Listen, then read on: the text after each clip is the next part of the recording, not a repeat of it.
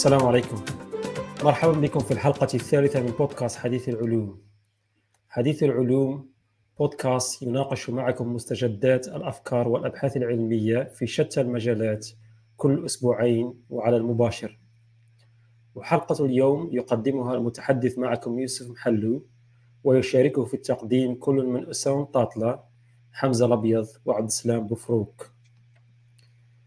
وسنتناول في هذه الحلقة مواضيع مختلفة من بينها تقنيات تغيير السلوك العلاج المناعي للسرطان وكذلك الاستشعار الكمي المغناطيسي.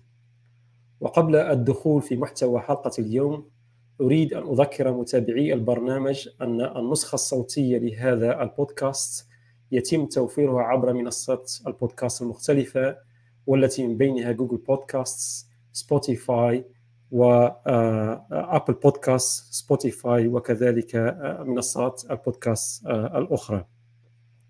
وأذكر أيضا متابعي البرنامج والمتابعين لهذا البث المباشر أنه يمكنهم طرح أسئلتهم كتعليقات تحت البث المباشر لهذا البودكاست على صفحتي اليوتيوب وكذلك الفيسبوك. ونبدأ حلقة اليوم بتدخل بعنوان تقنيات تغيير السلوك من تقديم الزميل أسامة. تفضل أسامة. شكرا يوسف. السلام عليكم وتحية للمتابعين. أنا اخترت هذا الموضوع موضوع تقنيه تغيير السلوك اليوم لأني لأنه أظن أنه موضوع يهم الجميع. كلنا نهتم بتغيير سلوكنا نحو الأفضل. بالتالي من المهم أن نفهم وش هي العوامل الأساسية اللي تأثر على سلوك الإنسان.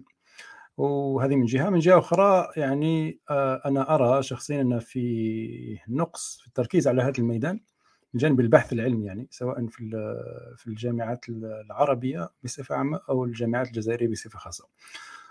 فهدفي أنا هو تقديم يعني لمحة عامة حول بعض أساسيات هذا الموضوع وكذلك اقتراح بلك مواضع جديرة بالبحث. كي نتحدث على تغيير السلوك عادة نحن نتحدث إما على تبني سلوك جديد تماما. مثلا أنا قال أريد أن أبدأ في ممارسة الرياضة دركا لازم نشوف الفوائد الصحية والمعنوية فأريد أن أبدأ في الرياضة. أو يمكننا نتكلم على تغيير السلوك بموجب يعني تحسين سلوك موجود أصلا. مثلا أنا أمارس الرياضة لكن أريد أن أمارسها بانتظام أكثر ولا وقس على ذلك. فهذا المجال هو له تطبيقات عديدة جدا لا تحصى. في كل المجالات في الصحة في التعليم نريد تغيير سلوك الأفراد في الفضاء العام مثلا في السوق في الطريق في المحافظة على المحيط في استهلاك الطاقة وغيرها كثير. ولما نبحث في المجال دائما نعود إلى نظريات العلوم السلوكية يعني علم النفس علم السلوك الاقتصاد السلوكي تفاعل الإنسان الحاسوبي هذا هذه الأمور. فسؤال تصميم تقنيات تغيير السلوك هذا يهتم أساسا بسؤال قال ما هي المبادئ التي يجب أن نعتمدها حتى نصمم هذه التقنيات وحتى تساعدنا في تغيير سلوك الإنسان؟ فنبدأ دائما في محاولة اولا فهم ظاهرة تغير السلوك هذه. وش هي؟ هناك نموذجين سائدين لفهم ولتشخيص ظاهرة هذه تغير سلوك الإنسان. النموذج, النموذج الأول هو نموذج يعرف بالنموذج العقلاني أو الإدراكي هذا نموذج يرى أنه إذا أردت أن تغير سلوك فرد معين يعني قال قال حبيت نغير هذا الفرد لازم نغير طريقة تفكيره والنمط التفكير تاعه يعني هذا النموذج يعتبر أن الإنسان إنسان عقلاني عندما يقوم بخيار معين ولا حب يحكم على حاجة ولا يقوم بعمل معين هذا يفكر فيه ثم يقوم بهذا العمل. هذا النموذج الأول. النموذج الثاني لا هذا نموذج آه نقدرون نقول نموذج سياقي أو محيطي. هذا يرى أنه إذا أردت أن تغير سلوك فرد معين يجب أن تغير المحيط. اللي ينبع منه هذاك السلوك ليتحقق فيه هذاك السلوك. هذا النموذج لا يرى أن الإنسان إنسان كائن عقلاني. لا يرى هذا الإنسان في الحقيقة الخياراتنا وأحكامنا دائما مدفوعة بالغريزة بالعواطف تتأثر بالعوامل الخارجية الموجودة في المحيط تاعنا. آه لو نفكر في أغلب الإشهارات ولا الإعلانات مثلا هي تعتمد على هذا النموذج في الإشهار ولا الإعلان على منتوج معين عادة ما يعطيكش يعني معلومات دقيقة حول هذا المنتوج وكذا بل لا يلعب على العواطف يوري لك شخص مشهور كذا حتى تقوم ب يعني يوجهك نحو اقتناء المنتوج معين. اذا هذا هذا هما النموذجين اللي عندنا لفهم سلوك الإنسان وتغير سلوك الإنسان ويمكن أن نسقط هذا النموذجين آه، آه، على آه، يعني هذا النموذج السياقي اللي يقول لك نغير نغير المحيط والنموذج العقلاني يقول لك نغير الفرد. هذوما نسقطهما على واحد النظرية في طريقة تفكير الإنسان. نظرية تعرف بالنظام المزدوج لتفكير الإنسان. هذه نظرية جاء بها باحث عالم في الاقتصاد السلوكي معروف جدا اسمه دانيال كانمان. تحصل على جائزة نوبل في 2002 آه، واش يقول؟ يقول كانمان أنه تفكير الإنسان هذا عنده وضعين. ينتقل بين وضع ووضع. الوضع الأول كانمان يطلق عليه التفكير البطيء. هذا تفكير منطقي مدروس يأخذ جهد لازم نركزوا في الأشياء. مثلا نرجع دائما للمثال السياق سياقة السيارة. لما تكون تسوق سيارة تتعلم أول مرة لازم تركز وتبذل جهد في التركيز لرجلك كيفاش تمشيها مع يدك وكذا. ولا لما تتكلم بلغة ليست لغة الأم. تقوم بالتركيز والتفكير هناك جهد. هذا الطريقة التفكير البطيء. هناك وضع ثاني لتفكير الإنسان. هذا يطلق عليه كان التفكير السريع. هذا يكون تفكير أوتوماتيكي آه، غير مدروس عادة مدفوع بالعواطف. آه، إذا كنت سائقا متمرسا مثلا تسوق مليح تروح دائما من العمل من دار العمل فانت لا تفكر لا تركز في السياقه ولا لما تتكلم بلغتك الأم يعني ما فيش جهد. اذا هذوما وضعين للتفكير. يتبدل ينتقل الإنسان بين التفكير البطيء المدروس التركيز التفكير السريع الارتكازي هذا العاطفي. وهذه الطريقتين يمكن نسقطهما على النموذجين اللي ذكرتهم لكم النموذج هذاك العقلاني والنموذج السياقي. آه لأن نظرية تغيير السلوك هنا تقول شيئين مهمين جدا. أولا أغلب خياراتنا اليومية هذه اللي يقوم بها الإنسان تكون مبنية على طريقة التفكير السريعة والعاطفية. هذا الإنسان بعادته لا يحب أن يبذل جهدا في التفكير. تلقائيا تلقانا دائما نرجع للوضع السريع هذا في التفكير. هذا أولا. ثانيا وهنا فعلا هو بيت القصيد. عندما تكون في هذاك الوضع للتفكير السريع العاطفي هذا آه، تكون أكثر عرضة لما يعرف بالانحيازات المعرفية.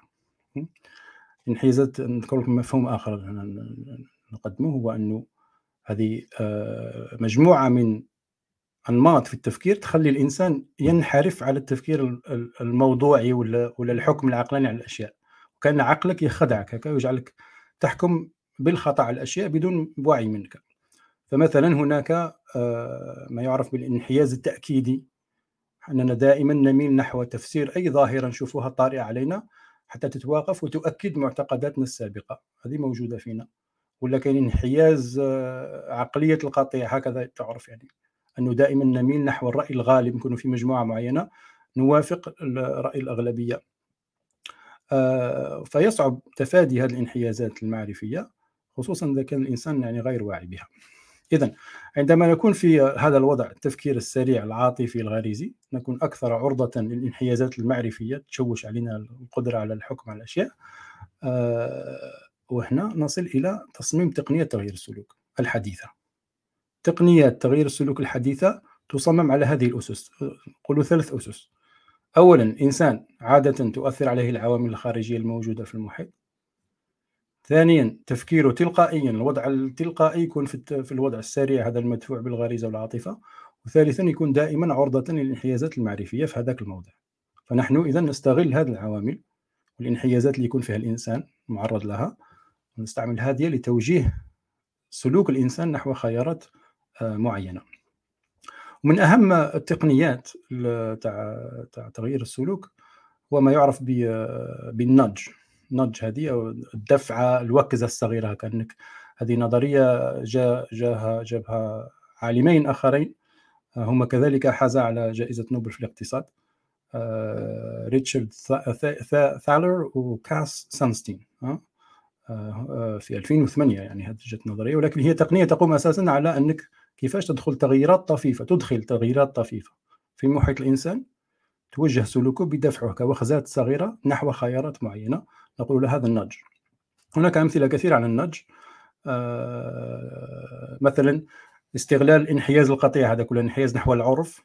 هناك حكومات كثيرة ودول كثيرة تحاول أن آه، تخلي السكان في منطقة معينة يخفضوا من استهلاكهم للطاقة مثلا الطاقة الكهربائية والغازية فعندما يرسلون لهم فاتورة فاتورة تاع الكهرباء في عندنا يكتب لك هاي فاتورتك هاو كمية الاستهلاك تاعك. يكتب لك هذيك ويزيد لك جملة بسيطة يقول لك وهذا هو متوسط الاستهلاك في المنطقة تاعك. فبهذه الدفعة الصغيرة يجد أن أغلب الناس اللي يستهلكوا كثيرا يحاولوا يتوجهوا نحو المتوسط وينقصون من استهلاكهم للطاقه آه مثال آخر آه هذا موجود عندنا إحنا هنا في في بريطانيا ادخلوه مؤخرا وهي كيف يعني كيفاش نساعد الناس ولا ندفعهم نحو آه الرسكله إعادة التدوير هذه بفعالية أكثر في المساكن تاعهم. آه، واش يديروا إنه اولا يوفروا حاويات الرسكله هذا شيء مفروغ منه نعطيكم الحاويات. الحاجة الأخرى يديروها أنهم ينقصوا حجم آه، حاويات القمامة العادية أعزكم الله. هذا الحاوية اللي ماشيين فيها القمامات ليست مرسكله ينقصوا لها الحجم وبالتالي دفعة صغيرة تؤدي بالناس إلى التفكير في يعني طرق توزيع النفايات وتنظيمها. آه، بشكل بشكل أفضل. فهذه أنواع بسيطة جدا من النضج من الدفعات الصغيرة. ما تسقامش كثيرا للحكومات مجرد جملة ولا حاجة صغيرة ولكن تؤدي إلى تغيير راديكالي في السلوك. طبعا في الأخير هناك نقطتين مهمتين انهي بهما إن شاء الله. اولا انه هناك أسئلة أخلاقية آه، تثير هذه التقنيات. يعني هل التأثير على آه، تغيير سلوك الناس؟ هذا يعتبر شيء أخلاقي أساسا. ولا كيف نضمن أنه يتحقق بطريقة أخلاقية. وهذا النقطة الثانية إنه فيها مخاطر لأنه هناك آه، يعني يمكن أن نسيء استخدام هذه التقنيات بحيث نستخدمها لتوجيه سلوك الأفراد نحو امور هم مش لا يرغبون فيها. وفي الحقيقة أغلب أغلب الخدمات ولا الرقمية ولا المنصات هذه الموجودة تستعمل هذه المبادئ للتأثير على المستخدمين بطريقه بطريقة يمكن أن نقول أنها غير أخلاقية. وفي الأخير نقول أن هذا الميدان كما قلت مهم جدا. هذه بعض الملامح السريعة آه، حول بعض أساسياته. آه، يجب على الناس أن ينمون وعيا بهذا بهذا الشيء لأنه موجود. تصميم المحيط هكذا موجود. ففي توجيه لسلوكنا. هذه الطريقة. كذلك بالنسبة للباحثين تاعنا صناع القرار في بلداننا يعني أن نبحث في إمكانية استخدام هذه التقنيات في تغيير سلوك الأفراد. نحن نريد أن نغير سلوك الأفراد في في مجالات عدة في في الفضاء العام. فإلى أي مدى يمكن استخدام مثل هذه النظريات والمبادئ حتى آه، نتمكن من من تحقيق يعني آه، تغير سلوك نحو الأفضل إن شاء الله. فهذا هو حديثي اليوم. شكرا أسامة على هذه المداخلة. أعتقد أن هذا الموضوع شائك بعض الشيء. آه، فالسؤال دائما لما لما الإنسان يفكر في تغيير سلوك معين فهو دائما يذهب آه، معناه يكون ضد العادة والشيء الذي معناها كبر عليه. فهم كيفاش؟ فأنت تريد تغيير سلوك معين آه، تغيير سلوك معنى السلوك هذا الشخص هذا عنده منذ سنوات فاهم؟ فما هي معناها آه، نسبة النجاح في تغيير السلوك عند البشر؟ شخص مثلا عنده 30 سنة مثال 30 سنة وهو ما يقومش ب آه، تمارين رياضية مثل ما ذكرت. وبعدين نجي بعد 30 سنة و 40 سنة تقول له لا الآن لازم تقوم بتمارين رياضية. فما هي معنى نسبة النجاح في تغيير السلوك في هذا النمط؟ مش في نمط تغيير سلوك القطيع ولا لا؟ معناها تغيير سلوك الفرد في مثل هذه الأشياء ما هي نسبة النجاح؟ جميل جدا. سؤال آه، جيد. آه، اولا نقول شوف هي دراسات تقول أنه باش تنمي عادة جديدة هذه العادة هذه راهو the technical term عادة habit عندك بين واحد قلت 18 يوم على الأقل. ولا تزيد 40 يوم 6 أشهر كذا بحسب تركيبية العادة هذيك. هناك فرق بين في المجال بين تغيير السلوك وبين اكتساب عادة habit formation. مش نفس الشيء. يعني أنت ممكن يكون عندك هذه التقنيات اللي تأثر لك على السلوك آه، وتوجهه فهو هذاك السلوك يتغير ويتوجه نحو هذاك الشيء ولكن لا تضمن لك أن العادة ستنمو فوق هذاك السلوك. فأنت بنزع التقنية التي وضعتها لتغيير السلوك عادة تروح يروح السلوك. فهناك سؤال آخر هنا اللي تذكرون هي كيف ننمي عادات يعني؟ وكيف نستخدم تقنية تغيير السلوك لتنمية العادات؟ وهنا ندخل في شيء آخر. عنده علاقة بما ذكرت عنده علاقة بالنظام التفكير السريع والبطيء عنده علاقة بأين نوجه تقنية تغيير السلوك حتى نساعد الشخص على على على على تنمية هذيك العادة هذيك. فمثلا عند عندما تبدأ العادة الدراسات الحديثة تقول باللي لازم تكون كاينة intention النية. هذه هذه لازمة لازم تكون intention تتبعها اكشن فعل. تتبعها maintenance و repetition إعادة. وتتبعها maintenance so نية فعل إعادة ثم مينتنس تكريس ولا ال maintenance تاعها. ونلاحظوا باللي هذوك الثلاثة الأولين هذوك النية فالفعل فالإعادة هذه لازم انت باش تنمي العادة لازم تديرها with your with your first system بالتفكير البطيء هذاك لازم تبذل جهد. حتى بالعقل بالعقل تتوجه نحو أتمتت تولي تولي الفعل اوتوماتيكي يولي النظام السريع. هذاك يجي في الإعادة والمينتنس مثلا ها؟ فهناك دراسات مهمة جدا في كيفية تشخيص هذه الأمور هذه وما هي أنجحها؟ فمثلا نقول أغلب هناك دراسة مثلا قامت بتشخيص الكامل التطبيقات العديدة في اللي تساعدك مثلا على الرياضة ولا على تعلم لغة ولا على تنقص الوزن ولا كذا. واش الدراسه دي مهمة لأنها ماذا وجدت؟ وجدت أن أغلب هذه التطبيقات التي كليمز ان تدعي إنها تغير السلوك وتنمي عادات جديدة. نظريا لا تتبع نظريات آه، تنمية العادات. فمثلا ما تديرش قضية الروتين هذه. عندك أنت you want to hook لازم تلصق العادة الجديدة في عادات أخرى موجودة.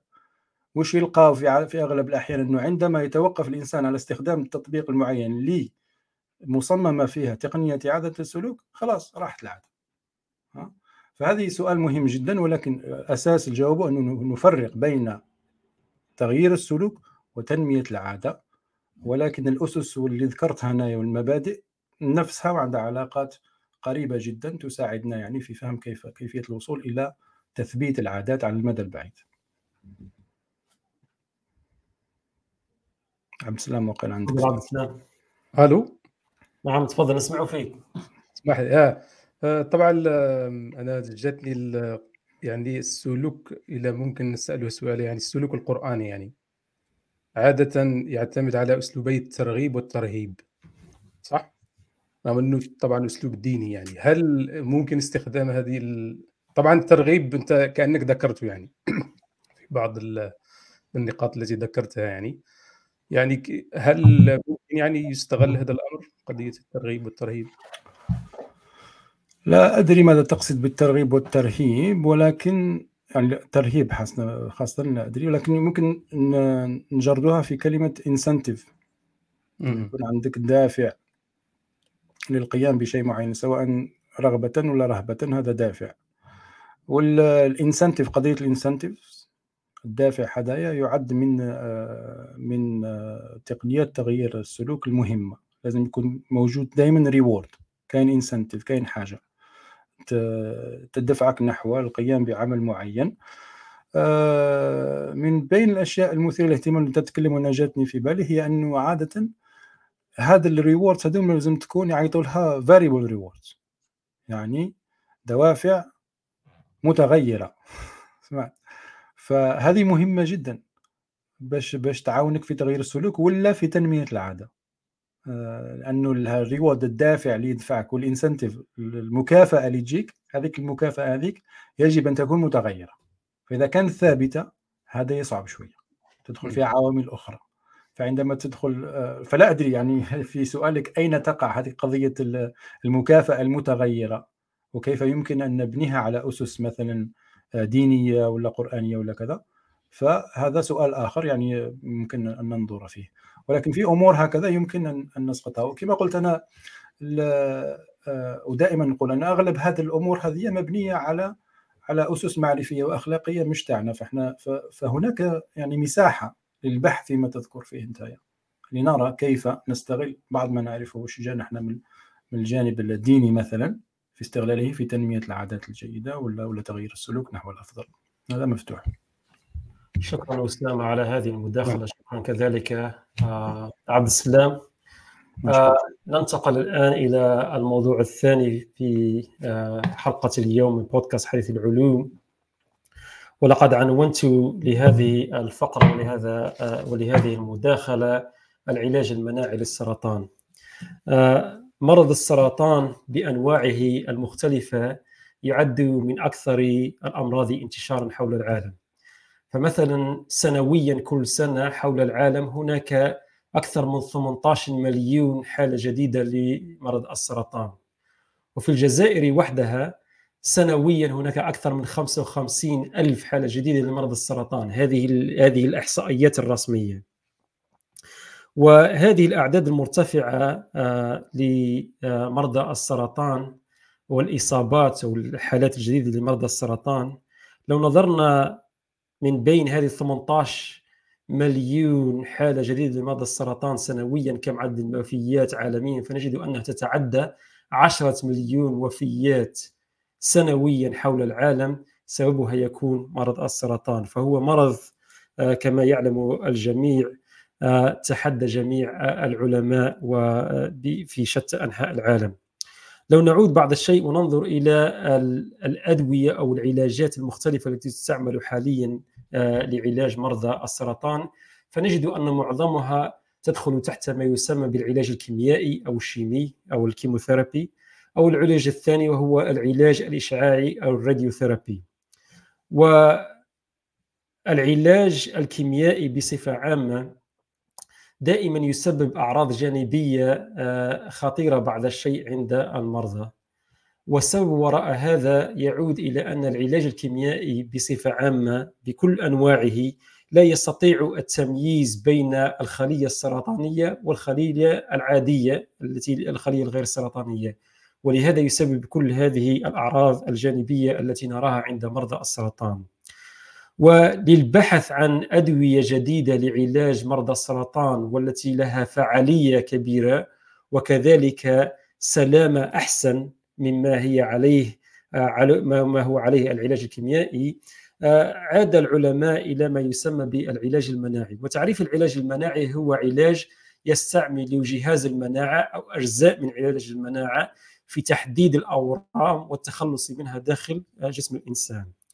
وهذا المصطلح العلاج المناعي للسرطان هو مصطلح معنا رغم أنه مصطلح واحد إلا أنه يدخل تحته أنواع مختلفة من العلاج المناعي من بينها ما يسمى بالأجسام المضادة أو les anticorps أو ال antibodies ولكن ما أريد التركيز عليه اليوم وربما تقديمه لمستمعي هذا البرنامج هو علاج مرض السرطان بالخلايا التائية.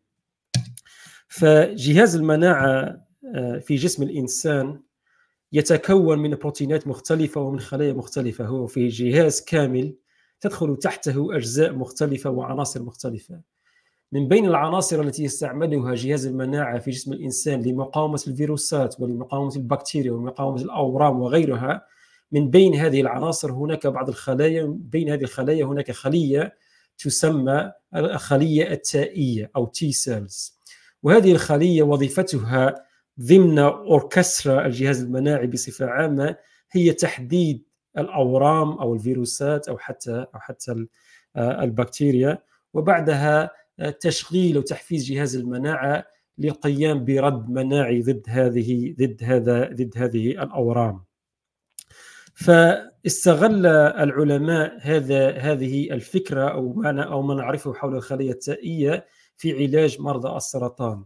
فأصبح هناك نوعان من في نوعان من العلاج المناعي اللذان يس... الذين يستعملون الخلايا التائية. النوع الأول يعتمد على استخلاص الخلايا التائية من مرض السرطان، مثلا عندك مريض ما شخص مريض بالسرطان يذهب إلى المستشفى المستشفى وهو في السرير يتم استخراج بعض الدم من هذا المريض ثم يؤخذ هذا الدم إلى المخبر وفي المخبر يتم استخلاص الخلايا التائية من دم هذا المريض وثم تعديلها مخبريا بحيث تصبح لها القادرية على تحديد الخلايا السرطانية داخل الجسم. وبعدما يتم تعديلها يتم حقن هذه الخلايا التائية مرة أخرى داخل المريض نفسه الذي استخلص منه هذا هذا استخلصت منه الخلايا التائية. فهذا العلاج علاج أعطى فعالية كبيرة إلى درجة كبيرة في علاج ما يسمى بأمراض سرطان الدم. والنوع الثاني من العلاج بالخلايا التائية النوع الأول ذكرنا أن الخلايا التائية يتم استخلاصها من المريض في حد ذاته لكن النوع الثاني من العلاج بالخلايا التائية يعتمد على جمع الدم واستخلاص الخلايا التائية من المتبرعين يعني غير أشخاص غير مرضى. مثلا تقوم بحملة مثلا للتبرع بالدم يأتوك أشخاص بالعشرات أو بالمئات يتبرعوا بالدم ثم بعدها يتم استخلاص الخلايا التائية من جميع هؤلاء وتعديل الخلايا التائية من جميع هؤلاء المرضى بحيث تصبح هذه الخلايا التائية لها قدرة على تحديد الأورام والتخلص منها. وبعدها يتم تحضير هذه الخلية التائية بعد تعديلها واستعمالها في عدد كبير من آه، من المرضى. فهذه هي الطريقة الأولى التي يتم استخلاص الخلايا التائية من المريض مريض السرطان ثم إعادتها إلى المريض بعد تعديلها هذه تسمى أوتولوجوس أو العلاج الذاتي لأن تأخذ تستخلص الخلايا التائية من المريض وتقوم بتعديلها مخبريا ثم تعيدها إلى نفس المريض. أما العلاج النوع الثاني يسمى ألوجينيك هذا الخلايا التائية يتم استخلاصها من عند المتبرعين بالدم ليس بالضرورة يكونوا مرضى ويتم تعديلها مخبريا ثم استعمالها في أنواع مختلفة من مرضى السرطان. وكما ذكرت أن هذا العلاج باستعمال الخلايا التائية آه، استعمل وأعطى نتائج جيدة جدا في الدول الغربية وخاصة في أمريكا إلى حد كبير أين آه، تم تطويره آه، لدرجة كبيرة في علاج معناها الأمراض أو أمراض أمراض سرطان الدم ولكن هذا النوع من العلاج رغم فعاليته في علاج أمراض سرطان الدم إلا أن فعاليته في علاج الأورام الصلبة آه، لم لحد الآن ليست آه، ليست فعالية كبيرة جدا. لأن هذه الخلايا الخلايا التائية لها صعوبة فيما يسمى في الإنتريشن في الدخول في الأورام الصلبة. عندما يكون السرطان في الدم يجري في الدم فهذه الخلايا التائية تستطيع مع تحديده والتخلص منه ولكن لما تكون هناك أورام صلبة فهذه الخليه تجد صعوبة بعض الشيء في آه، التخلص من هذه الأورام. عادة المرضى الذين يأخذون هذه آه، هذا النوع من العلاج آه، من ناحية الأعراض الجانبية يعانون من أعراض تشبه أعراض الإنفلونزا لأنه علاج مناعي فيه تحفيز لجهاز المناعة فهي تجد عندهم الحمى ربما نقص في الشهية وكذلك هناك بعض التغير في آه، ضغط الدم عند آه، العديد من هؤلاء المرضى. وعندما بدأ العلاج استعمال هذا العلاج في علاج المرضى الإعلام ربما صار فيه تهويل فيما يخص العلاج المناعي لمرضى السرطان. فالكثير صار يعتقد آه، خاصة من العامة أن العلاج العلاج المناعي لمرضى السرطان سيكون هو الحل للتخلص من من من من من هذا المرض. وفي الحقيقة الآن هناك العديد من المرضى الذين لا يستجيبون لمثل هذا النوع من من من العلاج. ولكن العلماء كانوا دائما يتوقعون أن الأورام ستستطيع بعد مدة من تطوير معناها آه، آليات مقاومة لهذا العلاج. والحقيقة هذا ما نراه حاليا. رغم أن هناك أنواع مختلفة من العلاج المناعي لمرضى لمر... ل... ل... لعلاج مرض السرطان إلا هذه الأورام بعد مرور الوقت تبدأ في تطوير آليات مختلفة تستطيع من خلالها مقاومة هذا هذا هذا هذا النوع من العلاج. ومن بين هذه من بين هذه الآليات أن استعمال هذا النوع من العلاج لمدة طويلة يؤدي إلى تغير في تركيبات بعض البروتينات داخل الخلية.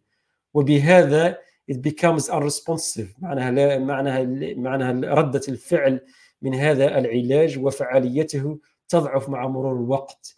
وربما قبل سنة أو سنتين كان هناك اكتشاف آخر أنه في الفئران عند استعمال هذا النوع من العلاج استعمال الخلايا التائية في علاج مرض السرطان في الفئران بعد مدة وجدوا أن خلايا السرطان تقاوم هذا العلاج بالاختباء دائر خلايا أخرى بحيث أن خلايا السرطان عندما ترى الخلايا التائية المعدلة قادمه باتجاهها تختبئ داخل داخل خلايا أخرى حتى تمر الخلايا التائية ثم بعد تخرج الخلايا والأورام بعدها.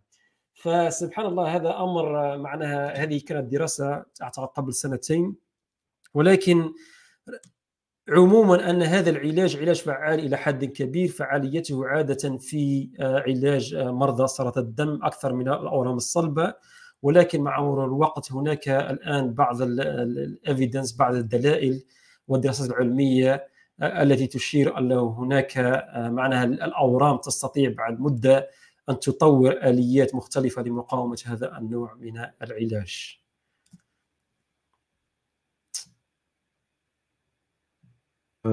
بارك الله فيك يوسف عندي سؤال توضيحي لو سمحت انت ذكرت في البداية قلت إنه واحدة من ال allogeneic هذه. صحيحة يعني نعم. لما تأخذ ال T cell من يجيك مريض عنده سرطان تأخذ منه دم تستخلص منها ال T cells ومن بعد قلت تعدلها ثم تعود ترجعها ال T cell في. المريض نعم. نفسه right نعم صحيح نعم فما يعني ما سبب التعديل هنا؟ أنا أنا كنت فاهمه كانه ال T cell راهي معدلة خلاص هي خرجت أصلا لكي تهاجم هذيك الخلايا جميل. السرطانية. فلماذا تعدل؟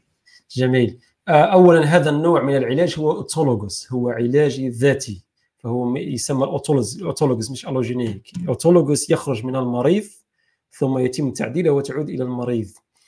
آه، من بين الأسباب من من الأشياء التي حيرت العلماء لمدة طويلة. لماذا شخص لما يصاب بمرض السرطان جهاز المناعة لا يستطيع التخلص من هذه الأورام؟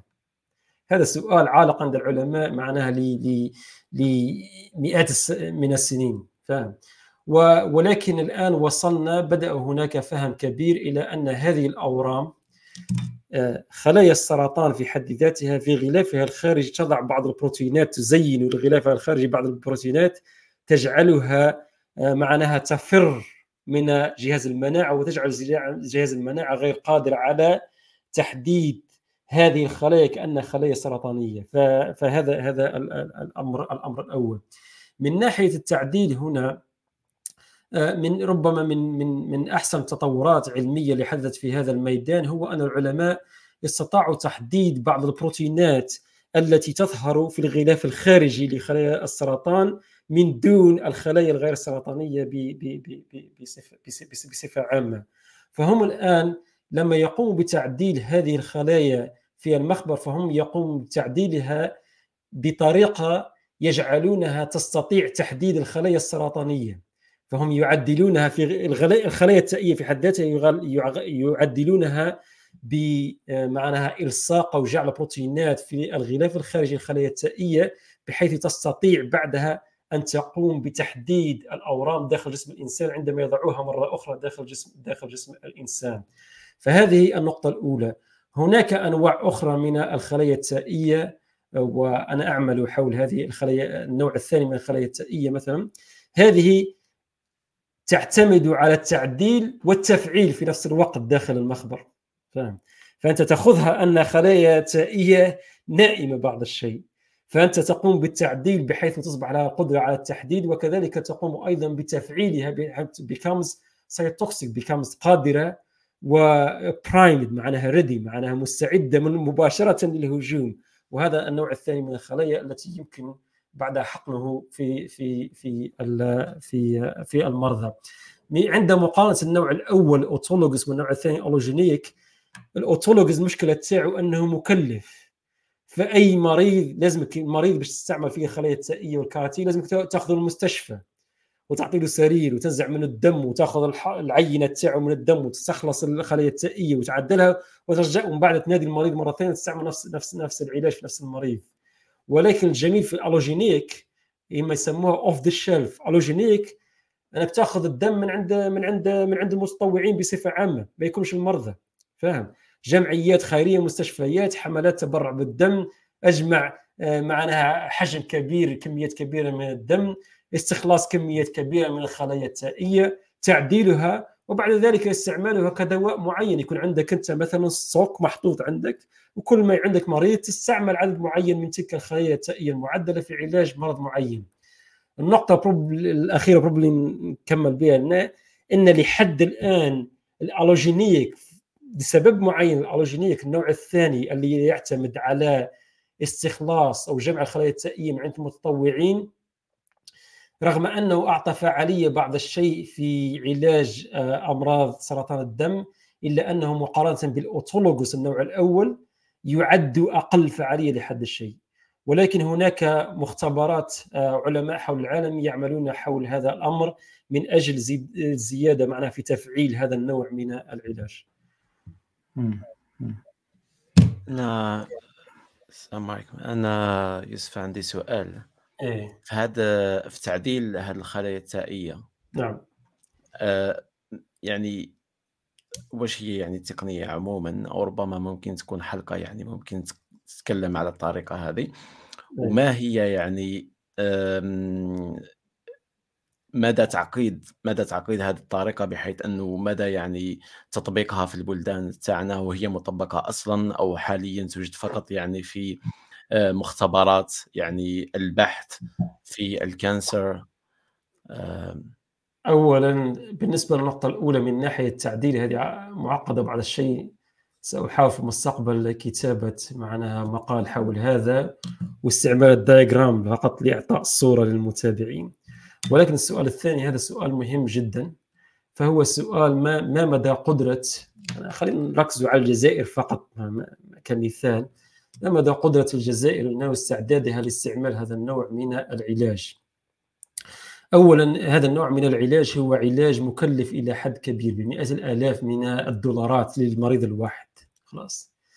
ولكن مع انتشاره إلى حد كبير فشركات الأدوية مثلا حتى في الدول الغربية في حد ذاتها بدأوا في بناء مراكز مختلفة في مناطق مختلفة جغرافيا حول حول مثلا دولة معينة هدفها هو تعديل الخلايا التائية فبهذا يصبح في هذه البلدان مثلا استخلاص الدم من المريض في المستشفى ولكن لا يتم تعديل معناها الخلايا التائية في المستشفى لا أنت فقط تجمع الدم من عند المريض ثم ترسل إلى مركز من المراكز المختلفة حول معناها جغرافيا هذه حول حول البلاد يتم تعديلها ثم يرسل لك الخلايا المعدلة لاستعمالها في المرضى. مثل ما ذكرت معنا في الحلقة الماضية فيما يخص ندرة الأدوية وتصنيع الأدوية هذه آه، التقنية آه، تقنية الكارتي أو الخلايا التائية في حد ذاتها هي تقنية نيش تقنية لازم آه، مش معناها أي شخص يشتغل في علاج السرطان يستطيع أن يقوم بتعديل الخلايا التائية فلها تقنياتها ولها بروتوكولاتها الخاصة. هذا الشيء الأول. الشيء الثاني أن الأماكن الذي يتم فيها تعديل هذه الخلايا التائية لها standards ولها متطلباتها الخاصة لأنك لازم تعلم أن راح تستخلص هذه الخلايا التائية وتتم تعديلها ثم تنقيتها وإعادتها إلى نفس المريض كأنك راح تعطي دواء للمريض فأنت ستعدلها في مخبر ف standards في هذا المخبر فهم دائما يقوم تعديلها تحت GMP good manufacturing practice معناها معناها standards تاعها عالية عالية جدا. فهذا هو ربما السبب اللي خلى حتى في بريطانيا أن تعديل هذه الخلايا التائية بالحجم الكبير للمرضى في عدد كبير يكون فقط في مراكز معينة ومحددة حول العالم. وكما ذكرت لك شركة الأدوية الآن تحاول أن أن تجد حل لهذا الأمر بوضع مراكز مختلفة في مناطق حول العالم آه، معناها مكثفة ليتم إرسال الدم من جميع المرضى إلى هؤلاء المراكز وبعدها يتم استخلاص الخلايا التائيه وتعديلها ثم إرسالها لاعتمادها آه، آه، لعلاج المرضى. شكرا لكم. موضوع موضوع شيق هذا يظهر بزاف وقت ولكن نحاول إن شاء الله نروح نتكلم إذا كان عندي وقت إن شاء الله إن شاء الله. المخرج من شبكة إيناس في في ال background إذا كان يعطيني وقت لا لا عندك وقت. الموضوع تاعي معلش إن شاء الله. الموضوع إن شاء الله راح نحكي اليوم على ال على ال الاستشعار الكمي المغناطيسي. فالمرة السابقة حكيت أنه ما هو يعني الاستشعار الكمي عموما تقنيات الاستشعار الكمي اليوم راح نحكي على على تطبيق من تطبيقات الاستشعار الكمي. آه هذه المرة على كيفاش يعني نستعملوا تقنيات الاستشعار الكمي في آه في يعني الاستشعار الحقول المغناطيسية. آه فالمرة السابقة قلت انه المبدأ عموما في هذه التقنيات هي انه ناخذ الحالة الكمية للحالة الكمية الميكروسكوبية للذرات أو الجزيئات ونستغلها بحيث أنه نصبح جد حساسين يعني للمحيط آه، بحيث أنه هذيك الحساسية يعني الحساسية للمحيط خلينا نقولوا باللي الشيء الفلاني موجود آه، المادة الفلانية موجود أو الشدة الفلانية للمادة الفلانية موجودة. فأنا ممكن أعطيكم سؤال مثلا إذا كان نتخيلوا مثلا آه، إحنا حابين مثلا نشوفوا إذا كان كاين الريح آه، عندنا مثلا. فما هو أحسن شيء ممكن مثلا باش نديروا الحساسية للريح هل ممكن مثلا ما هو الاختيار مثلا؟ ممكن نستعملوا مثلا حجر باش باش نحسوا الريح ولا مثلا واش هي واش هي واش هي يعني أحسن خيار ممكن نديروه؟ سؤال لكم يوسف وأسامة. حابين نحسوا الريح مثلا حابين نشوفوا إذا كان هناك ريح. وش حاجة اللي ممكن نستعملوها باش نشوفوا إذا كان هناك ريح مثلا في المنزل أو داخل المنزل أو خارج المنزل؟ حاجة جد حساسة. motion motion sensor يعني؟ استشعار الحركة؟ استشعار مثلا حاجة سهلة يعني ممكن نتحكموا فيها.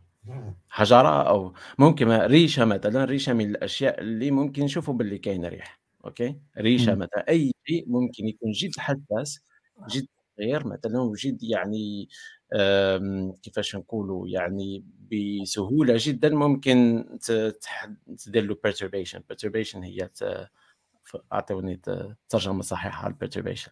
لا لا لا اضطراب الاضطراب ممكن بسهولة جدا. فأي حاجة صغيرة يعني آه، طاقة صغيرة تخليه يضرب. ففي الذرات آه، كاين حالة كمية آه، بحيث أنه طاقة صغيرة جدا ممكن تبدلها هي هي ال spin من ما يسمى ب spin أو عزم اللف المغزلي. هذا يعني عنده في الإلكترونات وحتى في البروتونات هاد الجسيمات الأولية عندهم spin. فهذا ال spin هو عزم اللف المغزلي يعني يدور حول نفسه يعطي يعطيه هو وكأنه بوصلة صغيرة جدا. جد جد حساسة. يعني فراجيل بزاف بحيث أنه كما نأثروا عليها شوية يعني ندوروها بحق المغناطيسي صغير صغير جدا ندوروه يعني نأثروا عليه. فإحنا واش اللي نديروا نستغلوا هذا نستغلوا هذا الخاصية في في الذرات في في في الجسيمات الأولية في الذرات ونستعملوهم ل آه، يعني لاستشعار الحقول المغناطيسية خارج خارج يعني في المحيط تاعنا. فالمبدأ مبدأ هذه هي أنه آه، okay إحنا خيرنا خيار جيد خيرنا شيء ممكن يعني نعملوا له اضطراب بطريقة يعني سهلة جدا ب آه، آه، بطاقة صغيرة جدا ممكن نعملوا له اضطراب. ولكن المشكل تخيلوا أنه عندنا بزاف ريشات okay؟ عندنا مثلا هواء عندنا بزاف ريشات ولكن مت يعني متناثرين بصفة يعني ما راهمش مع بعضهم. يعني وحدة مدايرة هكا وحدة الاتجاه تاعهم بطريقة شغل عشوائية. المشكل لو كان يكون الريح يغيرهم كامل بطريقة أنه أنت ما عرفتش اكزاكتوم يعني بطريقة دقيقة أين الريح يعني يعني كيف الريح مشى.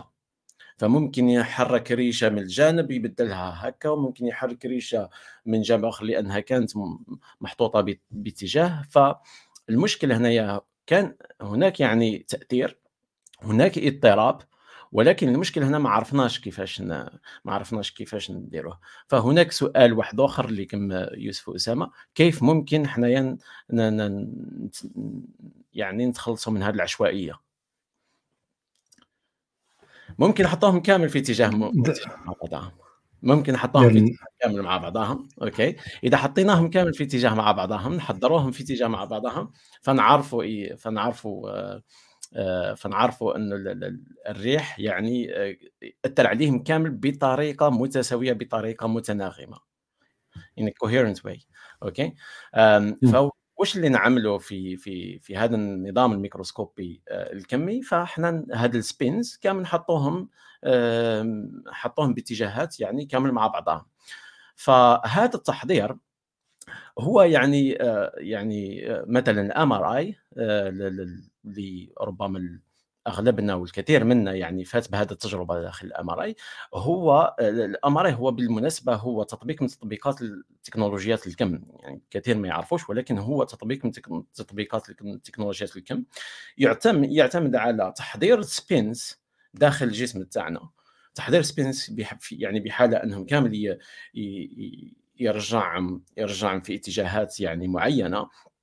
بعدين يعني طبق حقل مغناطيسي وهذاك الحقل المغناطيسي يخلي spins أيضا كامل ثاني في يعني في يعني كامل مع بعضهم بحيث أنه إذا كان مثلا بروتيين قريب أو شيء هكذا يعني كل شيء يكون قريب يأثر عليه. يعني ما يعني حتى يعني آه، أشياء صغيرة جدا تأثر على آه، تأثر مثلا على ال spins هذو اللي إحنا آه، حضرناهم بطريقة معينة. فبهذه الطريقة إحنا نشوف إذا كان هناك يعني نستشعر حقل المغناطيسي القريب جدا يعني حتى في في المستوى يعني الميكروسكوبي فهذا ال MRI مثلا من تطبيقات تكنولوجيات الكم. بهذه يعني المبدأ يعمل أنه مبدأ التحضير ومبدأ القراءة بعد الاضطراب. يعني التحضير يكون هناك اضطراب إذا كان هناك شيء وحنا نقراو من بعد نقراو هذاك الاضطراب. فمثلا الأم آر آي هو تطبيق من تطبيقات التكنولوجيا تكنولوجيات الكم. نفس الشيء في بعض من يعني التقنيات الأخرى في تقنية آه، الاستشعار الكمي المغناطيسي بحيث أنه كاين آه، تقنية مثلا اسمها NV centers NV في ال diamonds في في الماس. آه، ممكن نحضروا الماس بطريقة اصطناعية.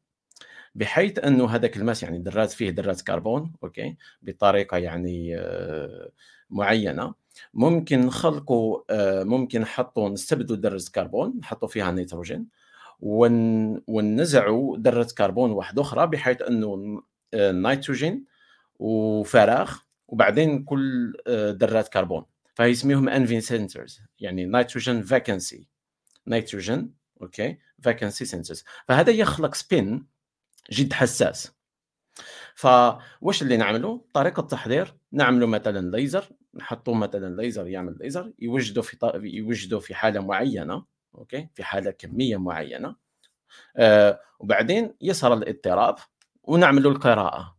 فبعد القراءة راح نعرفوا يعني كمية تأثير الحقل المغناطيسي لأنه الحقل المغناطيسي كيف يأثر على الحالة الكمية؟ مثلا في الحقل المغناطيسي نعرفوا أنه في ما يسمى بمفعول زيمان أنه الذرات المستويات الطاقوية للذرات بتأثير المفعول الحقل المغناطيسي يخلق shift يخلق يعني يخلق انزياح في في المستوى الطاقوي. فهذاك الانزياح مقدار الانزياح في المستوى الطاقوي يخلينا نعرفوا مقدار الحقل المغناطيسي. فبالمناسبة هذه NV centers very efficient يعني جد جد فعالة بحيث انه حتى الآن يعني يخمموا أنهم يحطوهم مثلا على ال brain ويشوفوا ويشوفوا ان ويشوفوا يعني حتى التأثير يعني بحيث أنه يحسبوا تأثير الحقل المغناطيسي داخل العصبونات يعني حتى السيالة العصبية بحيث أنه نعوض هذيك ال fMRI اللي معروفة function MRI نعوضوها بحيث أنه كل current يعني داخل أي حاجة يعني عندها charge يعني أي حاجة عندها شحنة لما تتحرك تخلق حقل مغناطيسي. فإذا كان أنت عندك قدرة تاع nanosc يعني نانوسكوبية okay بحيث أنك آه، تحس هذيك السيالة العصبية تمشي؟ فأنت فأنت ممكن مثلا تقدر تعرف يعني في ال brain يعني كيفاش ال activity تاعو. فهذه راح تكون يعني آه، الخطوة ما بعد ال fM يعني خطوة جد متقدمة. على كل حال هذه من يعني من بين التطبيقات الحقل المغناطيسي يعني استشعار الكمي المغناطيسي حبيت برك يعني نشرحها يعني التطبيق ويعني المبدأ المبدأ هو يعني آه، التحضير والتحضير والقراءه يعني اختيار اختيار النظام والتحضير والقراءة وبعض يعني التطبيقات اللي ممكن ربما في المستقبل نحكيو عليها أكثر يعني لديك الوقت. إذا كان عندكم أسئلة ممكن يعني نفصلوا فيها أكثر. شكرا حمزة على هذه المداخلة. أنا أنت في الأخير لما بديت تذكر بعض الأمثلة على استعمال هذه فمن بين الأسئلة معناها الشائكة في عالم البيولوجيا أو النظريات في عالم البيولوجيا أنه داخل الخلية في حد ذاتها بعض عناصر الخلية في communication في اتصال بينهم عن طريق آه عن طريق موجات مغناطيسية. فاهم؟ هناك نظريات. مثلا داخل الخلية هناك الميتوكوندريا والميتوكوندريا هي مركز الطاقة داخل الخليه لكن في داخل الخليه هناك أعداد كبيرة من الميتوكوندريا فبعض العلماء وجدوا أن هناك في تواصل بين الاثنين. بعضهم وضع وضع النظريه أنهم يتواصلوا بطريقة كيميائية بحيث أن هذه الميتوكوندريا تسرب مركب كيميائي معين يمشي للميتوكوندريا الثانية ويخبرها بما تريد الميتوكوندريا الأولى. لكن بعض العلماء قالوا لا قالوا ربما ال communication الاتصال بين الاثنين هو عن عن طريق magnetic waves فالآن السؤال ليك أنت خاصة with ال technology الثانية هذه الان في what is what is called NV what NV centers NV NV diamonds معناها ال NV centers هل معناها يمكن استعمالها معناها ك technologies applicable معناها تستعملها at ال nanoscale باش تدرس ما يحدث داخل خلية واحدة من single cell هذه ممكن طبعا. آه، ممكن راح تكون هذه يعني هذا من من من يعني من الأشياء اللي اللي يعني في المستهدف أنه يطبقوها في ال biomedical آه، بحيث أنه يشوفوا يعني تأثير الخلايا بين بعضها نعم. آه، والجدير بالذكر هذه السنة يعني فقط عندها يظهر لي شهر أو شهرين فريق بحث من الولايات المتحدة الأمريكية من برينستون وأيضا MIT both يعني jointly لقوا أنه مش برك يعني يقدروا يشوفوا تأثير يعني حقل مغناطيسي بين بين بين خلايا. أثبتوا وهذه يعني في السؤال تاعك في صميم السؤال تاعك بيح... يعني كيف أنه بتطوير عدة خوارزميات بحيث أنه يثبتوا أنه هذا الحقل المغناطيسي تاع هنا تاع الخلية هذه عنده correlation مع هذا الحقل المغناطيسي وعندهم علاقة بين بعضهم ال correlation هذه is the first time يقدروا يحطوا يثبتوا إنه كاين هناك correlation هذا ال magnetic field اللي رانا اللي رانا نديروا له استشعار عنده مصدر واحد وعنده كورليشن بين هذه الخلية وهذه الخلية. هذا جد يعني جد يعني متقدم يعني وراح يفتح راح يفتح يعني آه، آه، أظن آفاق كبيرة في فهم في فهم في فهم الأجسام تاعنا في فهم البيولوجيا في فهم وفي تطوير الكثير من من الحلول في المستقبل إن شاء الله. شكرا حمزة. أسامة؟ أيوه بارك الله فيك حمزة. وضح لي برك حاجة هذيك كي ذكرت انت مثلا استشعار الحقول المغناطيسية اللي تسرى في العصبونات في المخ. هذا هذا هذا أجهزة في طور يعني you're thinking هذا ممكن راح يكون تطبيقات هكذا ولا بدأ العمل على تصنيع مثل هذه الأمور؟ أغلبية الشق الشق الثاني اسمح لي حمزة. okay. إذا كان إذا كان بدينا نهضر في هذا الشيء أين يوق... أنت تكلمت على أنك تضع مجموعة من ال...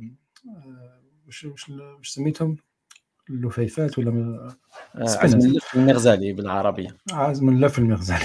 so so, اين أين تقع؟ يعني وين راح يكون هذا الشيء؟ يعني هل هل هي على أساس إنك تضع هذه الأمور فوق على قريب للجمجمة الإنسان ولا حاجة بعيدة ولا داخل؟ المخ نفسه وما هو التفكير يعني في هذا الموضوع عندي مشكل كبير ننسى. أه وش هو السؤال الأول تاعك أسامة؟ أه هل هذه تقنيات لا زالت يعني بدينا نخدموا البروتوتايب نتاع هذا هي ولا هي التقنيات التقنيات الكوانتم عموما أغلبيتها حاليا هي في ال lab. ف ولكن هناك الكثير من العمل بحيث أنه we bring it out of the lab. يعني ولكن هناك عمل تاع engineering كبير.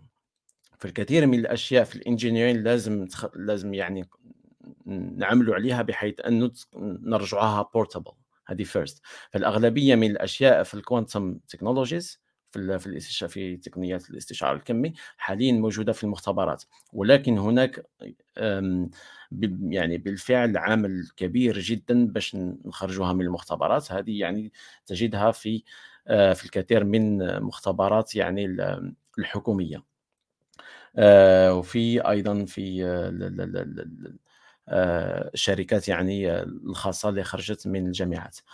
الشق الثاني الشق الثاني هل هناك يعني هل هذا هذا السبينز فحاليا موجود يعني موجود في المختبر شيء يوضع حول يعني على على الدماغ. هذا ال spins ما راحش يكون للداخل ما راحش تكون يعني invasive راح تكون خارج.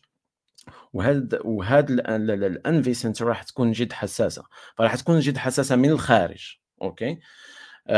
فأي شيء راح يكون يعني إحنا راح نحسبوا يعني راح نديروا الاستشعار للداخل ولكن يعني هذا الشيء موجود في الخارج. المشكل حاليا هي أنه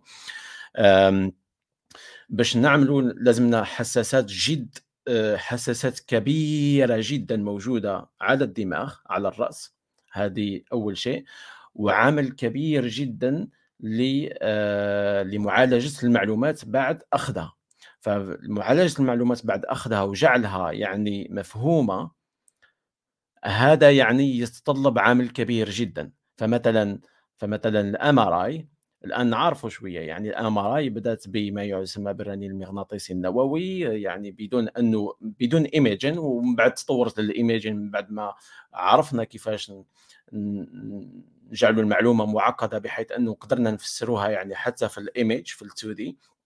نفس الشيء هنايا. فكيفاش يعني آه، تكنولوجيا تخلق آه، الكثير من ال NV centers بحيث أنك تتحكم فيهم كلهم وكيفاش يعني تربط المعلومات هذه كامل؟ يعني آه، تتطلب يعني huge work يعني على في ال machine learning اللي يعني الكثير ثاني يعملوا عليه في يعني بالموازاة. فهذا هو يعني الإجابة على الشق الثاني للسؤال تاعك. شكرا حمزة. آه ننتقل الآن إلى آه أسئلة المتابعين. وهناك عدد معتبر من الأسئلة. نبدأ بالسؤال الأخير آخر سؤال لأنه متعلق بما قلت الآن حمزة. آه معناها ربما السيد هذا سمع كلامك وقال هذا من بوبكر بوفروك ساد. إذا يمكن بهذه التقنية واللي هي الاستشعار الكمي يمكننا معرفة كيف تتواصل الخلايا السرطانية مع بعضها وبالتالي معرفة سلوكها. هل هذا وش رأيك في هذا الكلام؟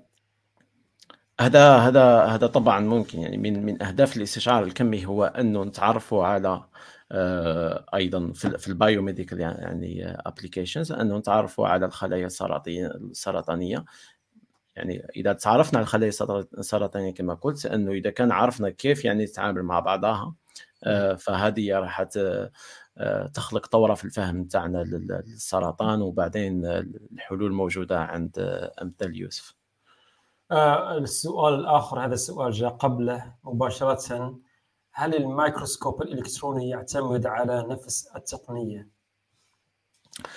الميكروسكوب الإلكتروني آه، الإلكتروني ما لا يعتمد على نفس التقنية ما يعتمدش على ال spin يعتمد على تقنيات آه، تقنيات آه، أخرى. ولكن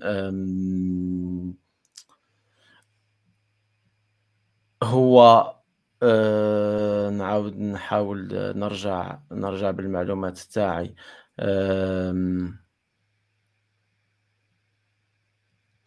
نسيت إذا كان يعتمد على آه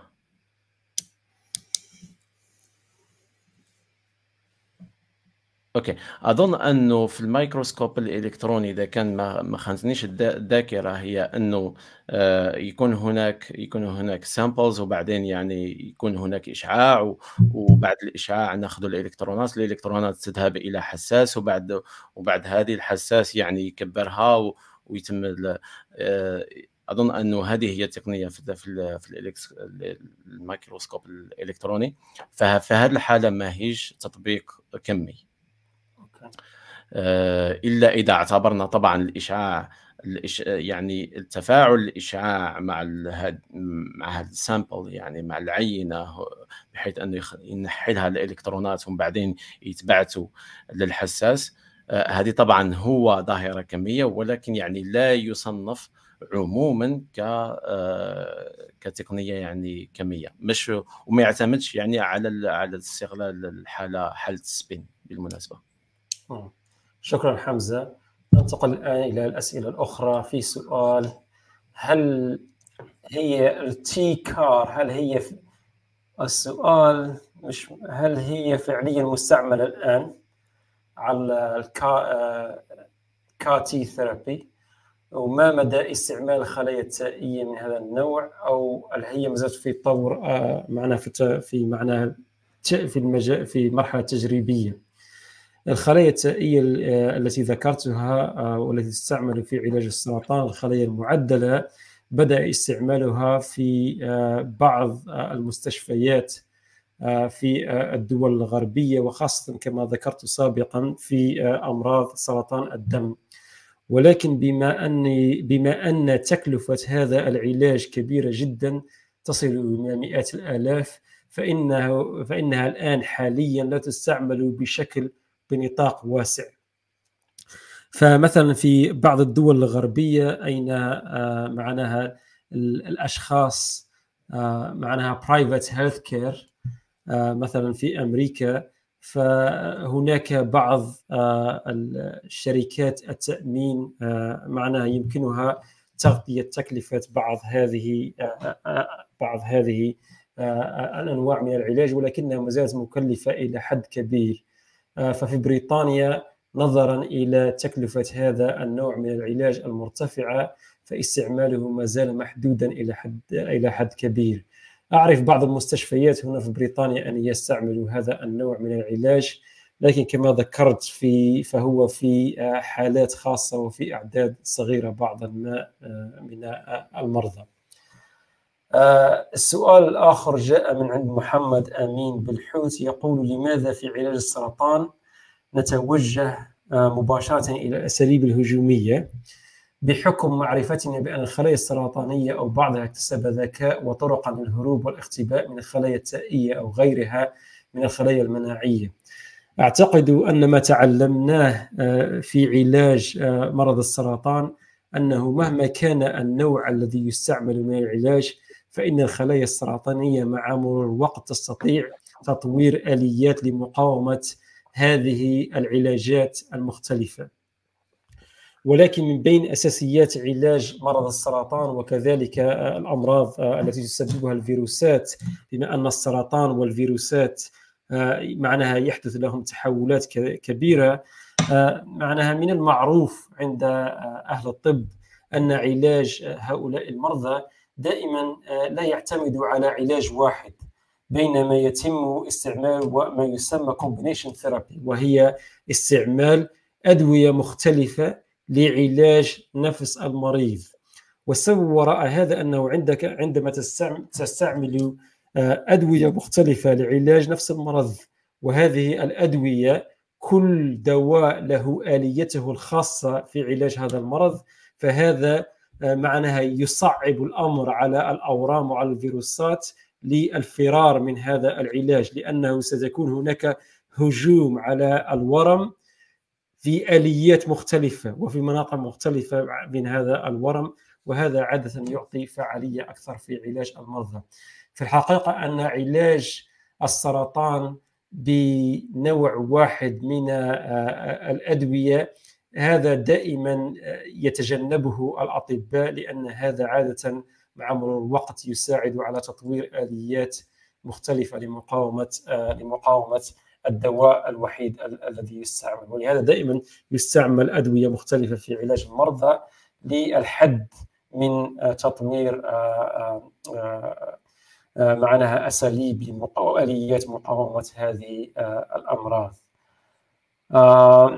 أعتقد أن هذه كل الأسئلة المناسبة التي وردتنا اليوم. في هناك ملاحظة ربما لأسامة من آه، تقول أستاذ مطاطلة تغيير سلوكيات الأفراد يحتاج فعلا إلى تضافر الجهود ولماذا لا أن تكون هناك سياسات ردعية على الأقل في الأماكن العامة؟ أي كلمة أخيرة وتعليق حول هذا أستاذ؟ شكرا على السؤال تعليق سريع. هو ممكن آه، يكون في هذا التضافر والردع كما قال السائل. ولكن من المهم آه، أن أشير أن التقنيات التي ذكرتها النضج مثلا والدفعة هذه تقوم أساسا على آه، يعني نخليهم يعني نخليهم مساحة للخيار الحر.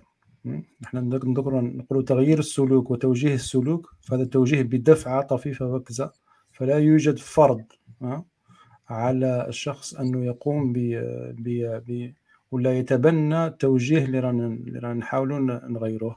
فهذا من أساسيات آه، تقنيات آه، تغيير السلوك التي ذكرتها. ولهذا يعني ما نقدرش نتكلم على قضية مثل الردع مثلا آه، في هذا المجال بل حتى العالمين يعني في الكتاب النضج يذكرون أن النضج يتبع ما يعرف ب الأبوية الليبرالية أو الأبوية التحررية وفي نفس واحد كانها جملة هكذا مستفزة لأنك أنت تعطي حرية ولكن في نفس الوقت هناك أبوية عليها. فنحن نتكلم يعني قضية الردع هذا شيء آخر تماما شكرا أسامة آه، شكرا حمزة وشكرا عبد السلام. آه، نصل هنا إلى آه، نهاية حلقة اليوم. وقبل معناها التوقف عن البث أريد أن أشكر جميع متابعي حلقة اليوم وكذلك المستمعين على منصات البودكاست المختلفة. وأريد أن أشكر أيضا جمعية إيناس على تقديم الدعم اللوجستي الذي ساعد البودكاست بالظهور على هذه الحلة. وفيما يخص الحلقة القادمة من برنامج أو من بودكاست حديث العلوم فستكون يوم الأحد 28 جانفي إن شاء الله على الساعة العاشرة مساء بتوقيت الجزائر. وإلى ذلك الحين شكرا لكم جميعا والسلام عليكم ورحمة الله وبركاته.